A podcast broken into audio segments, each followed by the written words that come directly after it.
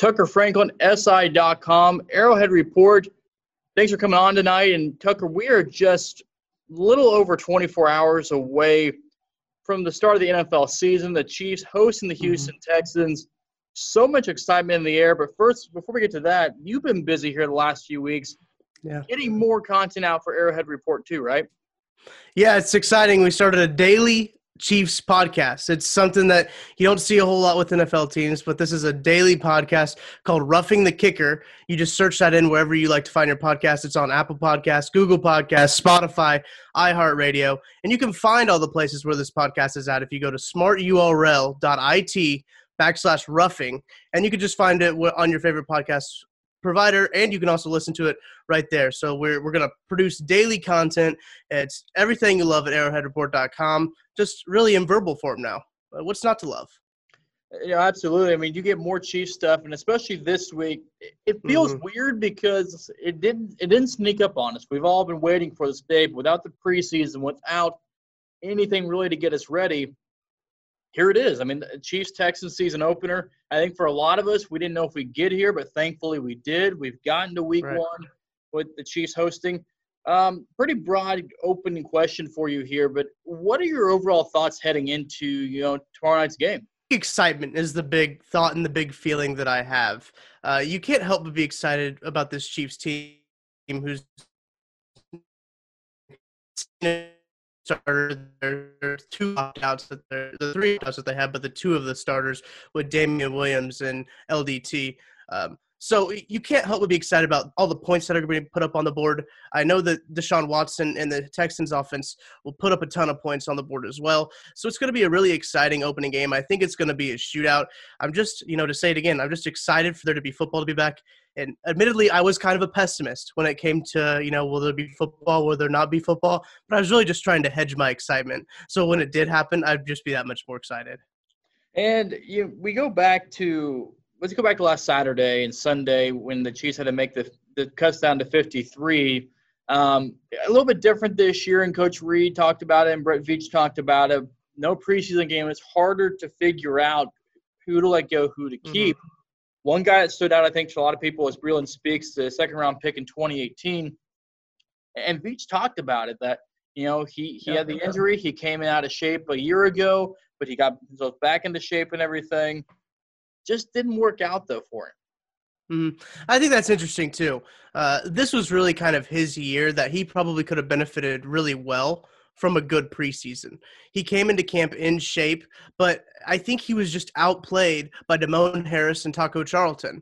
And you even saw Tershawn Wharton, while he doesn't play the same position, he plays the interior defensive line, make the roster, which I think probably mightily impacted with Breeland Speaks staying or not. Uh, the reports are Tershawn Wharton was just so good they didn't want someone to take him off of the practice squad, which uh, I mean that's exciting to see. He'll more, more than likely be on the practice squad once Mike Pennel comes back because the Chiefs only signed 15 to 16 practice squad guys, and Mike Pennel's only suspended for the first two games of the season. So it, it is it is interesting that Breeland Speaks went because you think that the team would side with experience rather than inexperience in the system. But defensive coordinator Steve Spagnuolo said that Taco's experience around the league has really enabled him to catch on what the Chiefs are doing there in Kansas City. And and I'm excited. Taco really hasn't had a fair shake in the league, I don't think yet, and this is going to be his first real good opportunity. You look at the other part of the 53 man roster cut down to Matt Moore. I mean, it was Henne or Moore basically at that point, and Moore still there on the practice squad. Um, other than that, maybe DeAndre Washington being not on the 53, but really no, no other surprises on that. Were there any to you? No, I don't think so. I think I would have said DeAndre Washington because I would have expected them to take four running backs into camp instead of three. But you have to remember the Chiefs take a fullback into camp into uh, the season as well, and he basically serves as your fourth running back. I, I forget about Anthony Sherman sometimes, but I think sometimes defenses do too, and he benefits off of that. So uh, the other one that you mentioned, I, I can't remember who who you said for the for the other one. Uh, Matt Moore was the other one. Matt Moore, yeah. I, I think that a lot of people, uh, Chiefs fans I've seen online, talk about, well, Matt Moore was better than Chad Henne. I think that if Henne was healthy, this is all speculation at this point, of course, we don't know. I think if Henne was healthy when during Mahomes' injury, we probably would have seen Henne in that situation. But since Matt Moore did play well and they want to keep Matt Moore, I think he's more the quote unquote quarantine quarterback. I know Andy Reid said they weren't going to do it, but they're keeping him on the practice squad just in case if something were to happen, God forbid, to Patrick Mahomes. Uh, they'll ha- they have Matt Moore there, so I, I don't think it's a, a too big of a deal. He's still with the team. I think people wanted to make a big bigger deal out of it than it really was. You bring up DeAndre Washington and not, not carrying the fourth running back. How much does that say that there is trust, there is faith in Clyde Edwards Helaire? Because you have Darwin Thompson, you have Darrel Williams, you don't have Damien Williams, but it's all on this rookie running back that obviously they were high on, and they talked him up. He wasn't one of the guys you really thought was the first running back off the board, but he was. He fits the Chiefs system. What does this say about what Brett Veach, Andy Reid, even Patrick Mahomes thinks of this rookie running back. Yeah, it's interesting you bring that up because on today's Roughing the Kicker, I actually talk about the rookie expectations and how Clyde Edwards Helaire expectations are uh, really more short term than everyone else in the draft classes are. If you look at everyone else in the draft class, they're more long term game picks. Well, Willie Gay will probably see the field a decent amount this season. Probably L'Jarius Sneed will see it a decent amount, at least in these first four games with Bashaud Breeland out. Um, they're both more long game picks. But with Clyde Edwards Helaire, it was the win now pick. And Brett Veach has even said, hey, this was the best guy available in the draft. He can impact our offense now. And I think that's interesting because they do have a lot of confidence in Clyde, but they also have a lot of confidence in Darwin Thompson too. Washington as that number three not him. Merrill, a lot of people like to call him. They got confidence in him too. I, I, think it's exciting, really. This running back corps, I think, might be the most underrated part of this team because I the Chiefs just have so much confidence in them. I think it's uh, it, we'd probably be mistaken if we don't talk about Patrick Mahomes at this point. Yeah. He doesn't have. I, I say this thinking that every year we've always waited that you know the Chiefs quarterback or someone has something to prove. He's already won the MVP. Mm-hmm. He's Super Bowl MVP. He's won the Super Bowl. He's got his contract. What do you expect out of Patrick Mahomes this year? Because that resume, although it's not technically Hall of Fame caliber yet, he needs a couple more years he's done about everything you can do in the NFL, yeah. and he's still what 25. I don't know if he's even 25 quite yet, but no. I mean, what is the expectations for him this year? Yeah, it's. I mean, that's funny you bring that up too, because uh, defense or offensive coordinator Eric Bieniemy was asked a question like, you know, do you just do you get surprised by Patrick Mahomes anymore, or is it just you know same old same old every day? And he says, "Man, Patrick surprises me every day. Uh, he's got a great work ethic, great attitude, always comes in, takes accountability, and that's exciting. If you if you're a fan of the Kansas City Chiefs and you hear that your quarterback is taking accountability, always wanting to be better, it's it's just music to your ears." And when it comes to the Hall of Fame thing, I think it's funny that people are already having this debate in his third season. And they were talking about, I remember this offseason, they were saying, you know, will he make the Hall of Fame if he retires right now? And that's an insane conversation to have I think it's, fourth year player. you could have. I think, I think it's one you no, it very is. And I think that I think I think you you make a very good. And if you look at his resume, it is Hall of Fame worthy already, really. He just needs a few more years, which is crazy to talk about. A Kansas City Chiefs quarterback who, in his fourth year, is already in the conversation for the Hall of Fame if he retires right now. And I, I it just blows me away that uh, we're spoiled with riches in Kansas City to have a quarterback like this. And I, I think Kansas or Patrick Mahomes will motivate himself to be better. I think he wants more than one Super Bowl trophy and one Super Bowl MVP. He might go for the Jordan, the three and three. So who knows? I think that I think that he's a guy who loves to win, and I think we're going to see a little bit more of it in Kansas City. For fun here, that way no one thinks we're taking this too serious at this point. If you had to choose right now and take out the you know the region bias and Kansas City bias, you have a guy who's thrown for 50 touchdowns in the season, 5,000 yards, MVP, Super Bowl MVP, and Super Bowl champion. Is he a Hall of Famer right now? You take out all the bias. I think I think yeah, you'd have to say so. I, I it's just it's close because if anybody else it is it's because he didn't such a short amount of time too is the problem. I, I think that's the problem.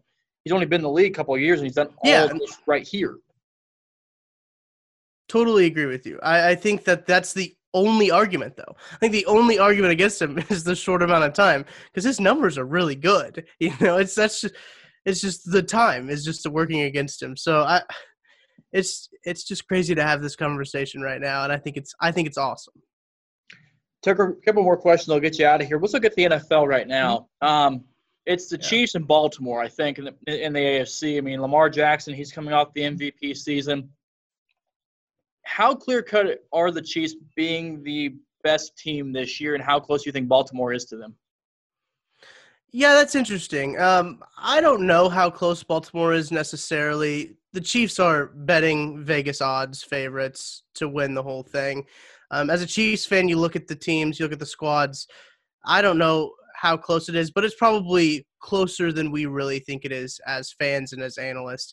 I think that the Ravens are a good football team. They will find a way to win. They haven't had the playoff success, but I think that'll come. Lamar Jackson's still young, still a young quarterback, very good quarterback. Yes, he is a quarterback. I know we've had to go through this conversations if he's a running back or a quarterback. He is a quarterback. He's proved he can play well, and he'll prove he can play well in the playoffs. I'm just excited to see that matchup. That'd be such a good game. All right, Tucker, give me one second. I'm going to put you on the spot here because I did not warn you about this question, and it kind of okay. came as we were talking. I'm gonna have go through every Chiefs game. You just tell me gut answer, win lose for the season, and hopefully okay. our math can uh, keep up with us and remember exactly how many you said for each. All right, opening night, Chiefs Texans. yeah. Win. At Los Angeles. That's a win. At Baltimore. I think that's a lose. Home against New England? I'll take a win.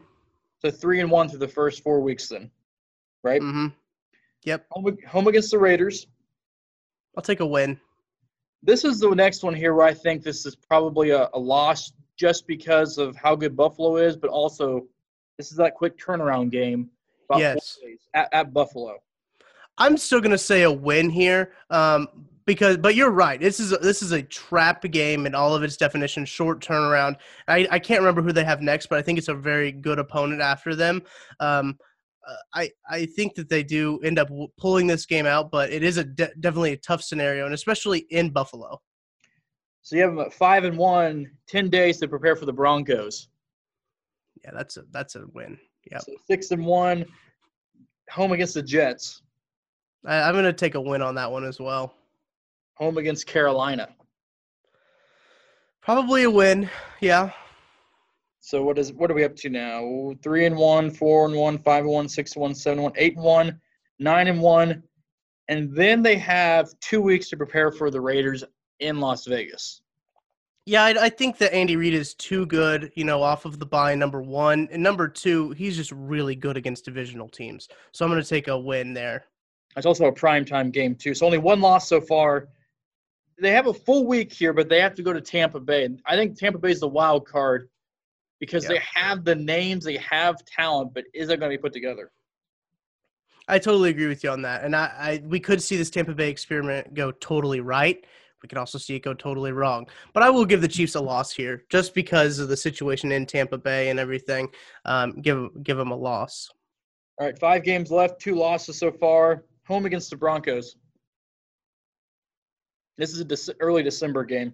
I'm gonna take a win. Look, yeah, I'm gonna take a win just because of, like I said earlier, Andy Reid's just so good against the division.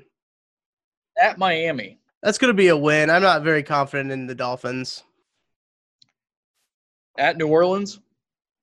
In the dome. I think that that's probably I think that's probably a loss. New Orleans is a solid team. Um, the Chiefs are also very solid, but that's that's at the dome in New Orleans. I think that that's probably going to be be a loss. Last two for you: home against Atlanta, home against the Chargers. Like a pair of wins right there. I think I I like the Chiefs' odds against those two teams. So if I have this right, you have them going with 13 and three. I think you had three losses for for them in this one. If I have this right. Yeah, I think so. Is Tampa, the Ravens.